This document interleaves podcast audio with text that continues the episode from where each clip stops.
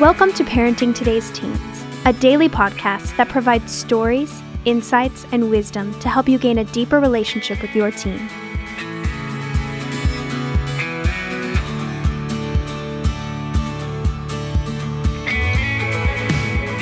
On today's episode, Mark Gregston sits down for a conversation with a couple of Heartlight's teens. For the past two decades, Heartlight has become the country's premier residential counseling center and boarding school for struggling teens.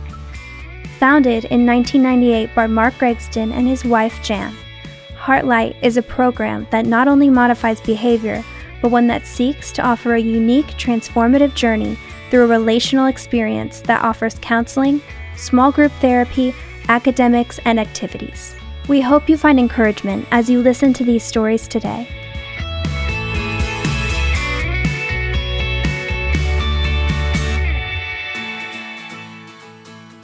Dorothy, thanks for being a part of the program today. Tell me a little bit about yourself. If you had to describe yourself, how would you describe Dorothy? Um, I think I'd describe myself in a kind of brighter manner. I'm very, very outgoing. Yeah. And I really get excited about things pretty easily. Yeah. Um, I I really like um, talking to people, Yeah. Stuff like that. So you do well on radio. Yeah. Yeah. Okay. So how did you end up at Heartlight? Tell me about. I mean, because I look at you and I go, here's this beautiful young lady that's sitting across from me, that's outgoing, that loves to sing, that is fun loving. What got you here to Heartlight? Um, well, before this, I was in a rehab um, because I had had several suicide attempts. And what was that all about? What was that from? Well, it was a lot of just I don't know, I just really didn't want to be alive and I felt like I didn't really have anything to live for because of like past experiences. Of what? Um abuse, um Hmm. problems at home, Yeah, yeah, stuff like that. yeah. Stuff like that. Yeah. Yeah. Just little stuff like that. Yeah. Yeah. Okay. So you, so you end up coming to Heartlight, but Yes. what was the crowning blow? I mean, you've had some stuff go on, and then you end up coming. You know, when your dad made the decision, what what was that decision that he had to make? Um well, I remember being at home and I didn't really I wasn't really paying attention to anything and I was so sad and I don't really remember why, but I was in my room and I was like I'm going to do it. Yeah. and I was planning to take my life and I I got to the point in self-harm where like I was cold Wow. because of like how much blood I had lost and Yeah. I screamed for my dad and I don't, I don't really know why I th- I didn't like usually I don't scream for him and Yeah. stuff like that. I'm usually good about hiding, but something just like compelled me to be like, "Dad, I like I need you." Like Wow. and he was like, "Okay, well, we need to go to the hospital." And I didn't want to go back into rehab and anything after that. And he was like, "Well, you need help." And he was like, "Okay, well, you can think about it." And I don't really know why, but I, w- I was like, "Okay, well, I need to accept that I need help." Yeah.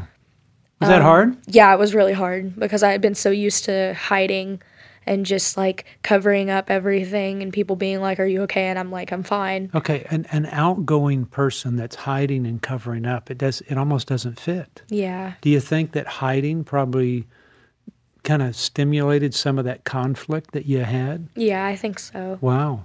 Okay, you haven't mentioned mom. Where's mom? Um, mom's not around. Yeah. Um, she kind of left when I was three, three Wow. or four. Wow. So then you're the only one in your dad's life. Mm-hmm. So what did that create in your dad? Did he become pretty protective of his little daughter that, Yeah. you know? He wouldn't let anything happen to me. He made sure that I got to school safe and that I was like happy. Yeah. Um but evidently that wasn't working because you weren't happy. No. Wow. And I think I got to the point with myself where I was, I knew he was like going through stuff and I, I just kind of hid it because I didn't want him to worry so much. So Yeah. I put on a front of like, I'm fine. Like, you don't need to worry about me. And then that's kind of how um, I think I started kind of having a facade. Yeah, yeah. So, uh, so your dad's a little overprotective in one way, Mm-hmm.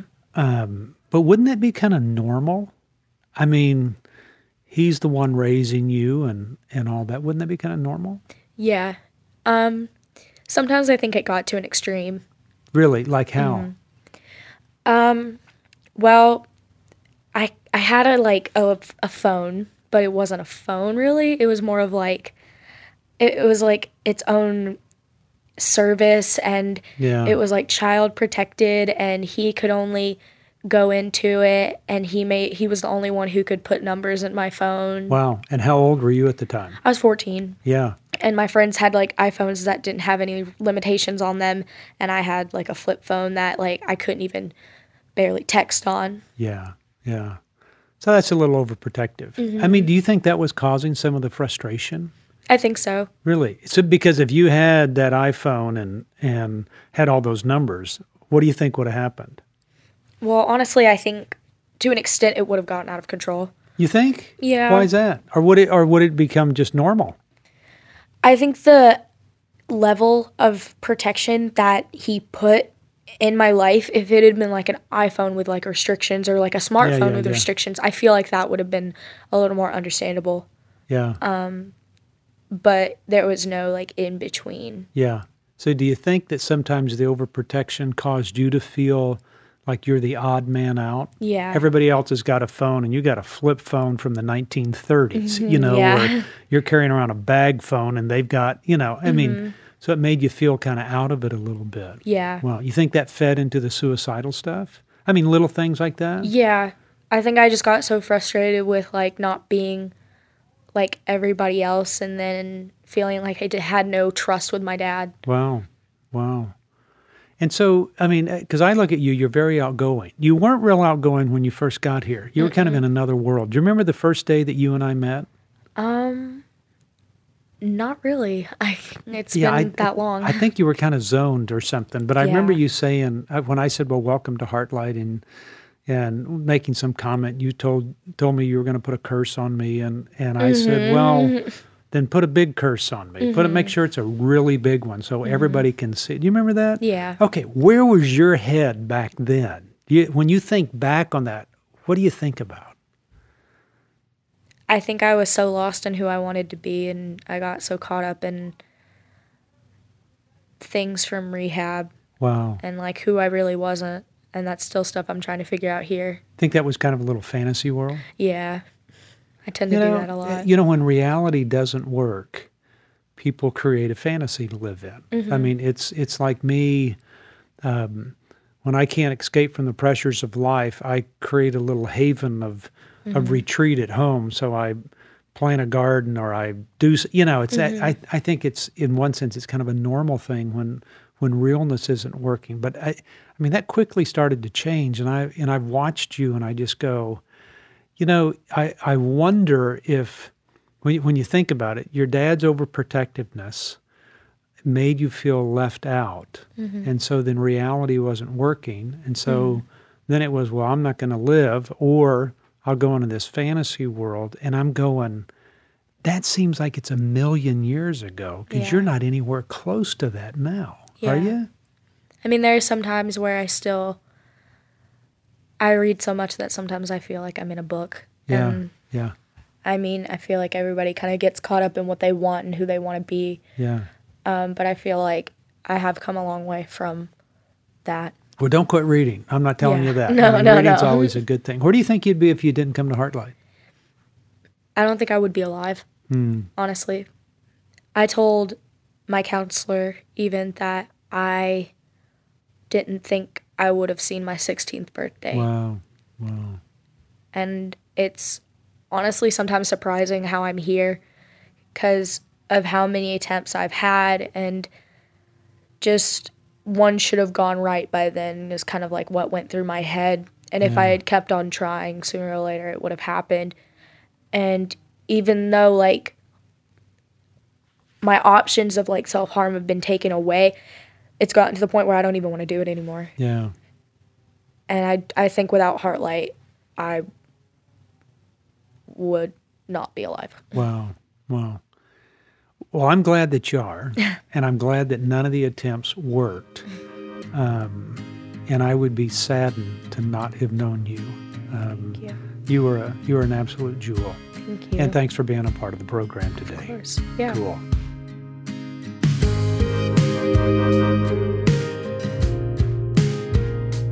Nobody cares more about their teen than moms.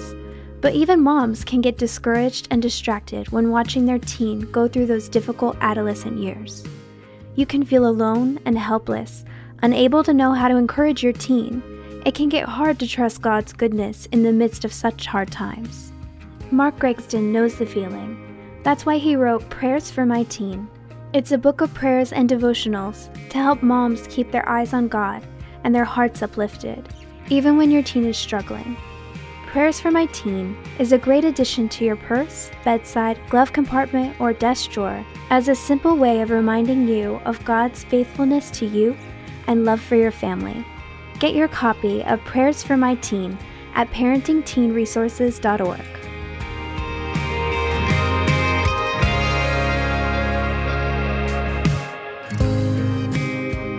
Josh, thanks for being a part of the program. Tell me a little bit about yourself and how you even ended up at Heartlight. Um, so I've grown up in Los Angeles all my life, and um, in starting in middle school, I got into like, you know, like drinking and drugs, and developed like depression and anxiety. So that's really taken a toll on my life. So, um, that's pretty much why I'm here. Like addiction, family problems, depression. Wow. Wow. But grew up in the church. Yeah. Your dad's a pastor. Yep. you know, was that kind of odd? You know, when you would start doing things? I mean, middle school's kind of young, isn't it? yeah. Wow. I mean, I, I kind of go, so how old were you? Um, when I started doing that stuff, I was 13. Um, I just wanted to, you know, just fit in and be cool. Kind of, just I really didn't want to follow in my parents' footsteps. Um, so I feel like they had a different picture of how my life should go, Yeah. and I I just did what I wanted to do. Yeah. And so, so you pursue that. When did you begin to realize that, hey, there's a problem here? Something's not right. Um, and when I was 14, um, I really hated life sober, and that's when the depression kicked in a lot. Um, I really just hated life pretty much, unless I was on something. And I just realized that I had like a huge problem then. Okay, so the drug thing becomes a problem, but it's helping you cope with life. What was it in life that was so hard for you? Um, just feeling like I didn't fit in and I like wasn't important, stuff like that. W- wasn't important where?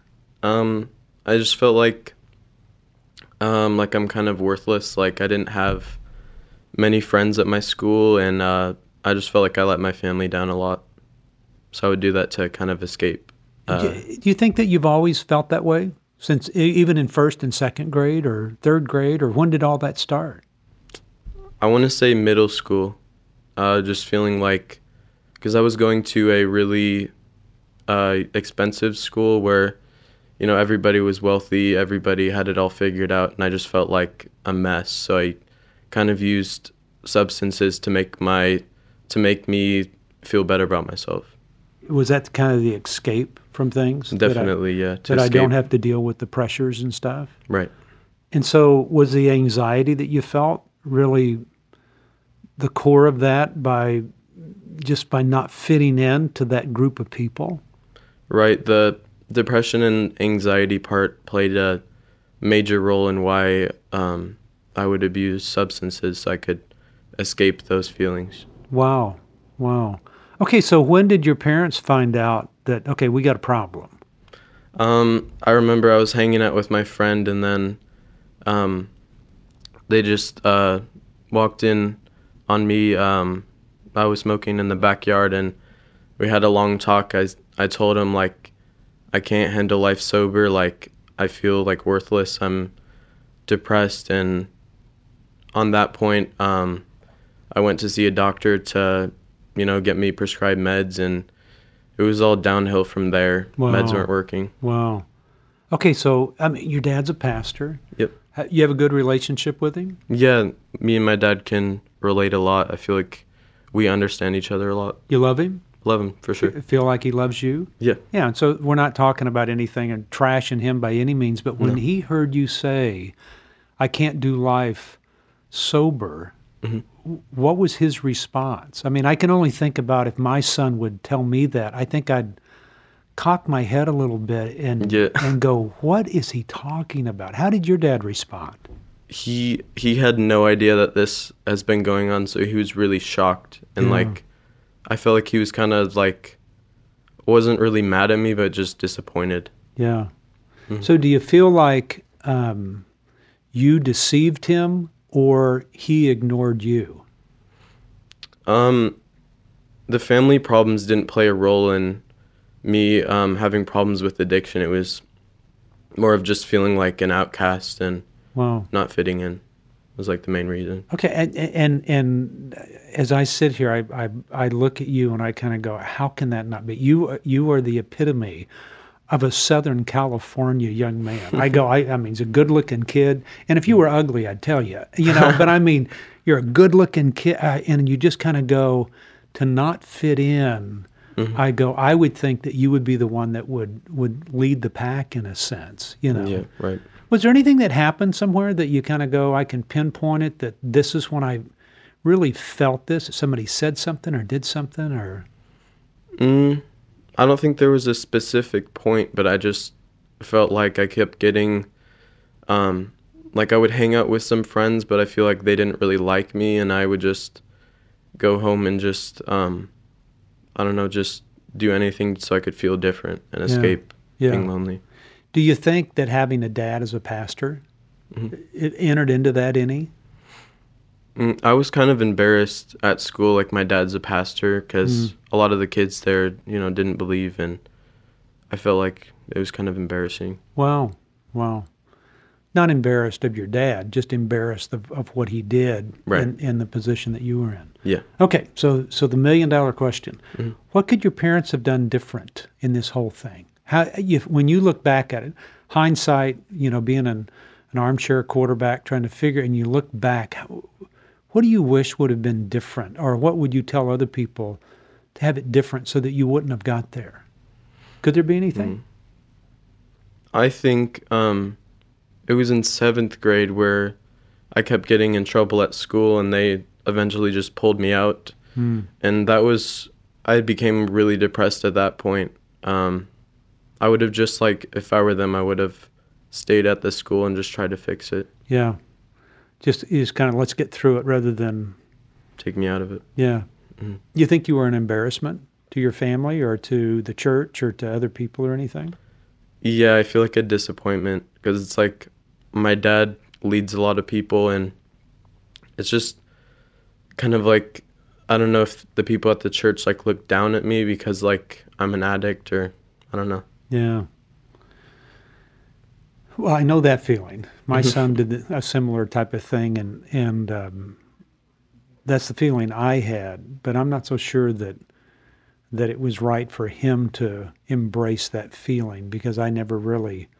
I, I get the feeling that you go, I can't believe this is happening, but I go, my son is just no different than anybody else, and you know, I mean, everybody makes mistakes. Other people are just better at covering those things up. So, okay, so you get to Heartlight, and and here we go. So you're you're transplanted from Southern California to East Texas. Yeah. You know what's changed since you've been here? um, I've had a lot of time to think about what what like went wrong at home, and I don't know, just finding out like what I could do better at home if I Yeah. was there. Yeah, and you know I think your parents will probably find that too. Yeah. It's almost that they'll learn some things and go, okay, how do I, how do I change the way we do things so that so that it can be successful when you get back home. right. Well, cool.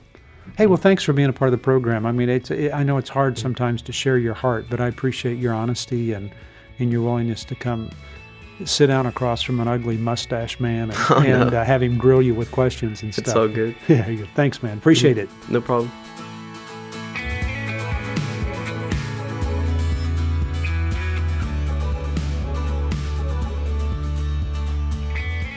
Thanks for listening to Parenting Today's Teens. For more information, visit parentingtodaysteens.org. And to learn more about Heartlight, visit heartlightministries.org.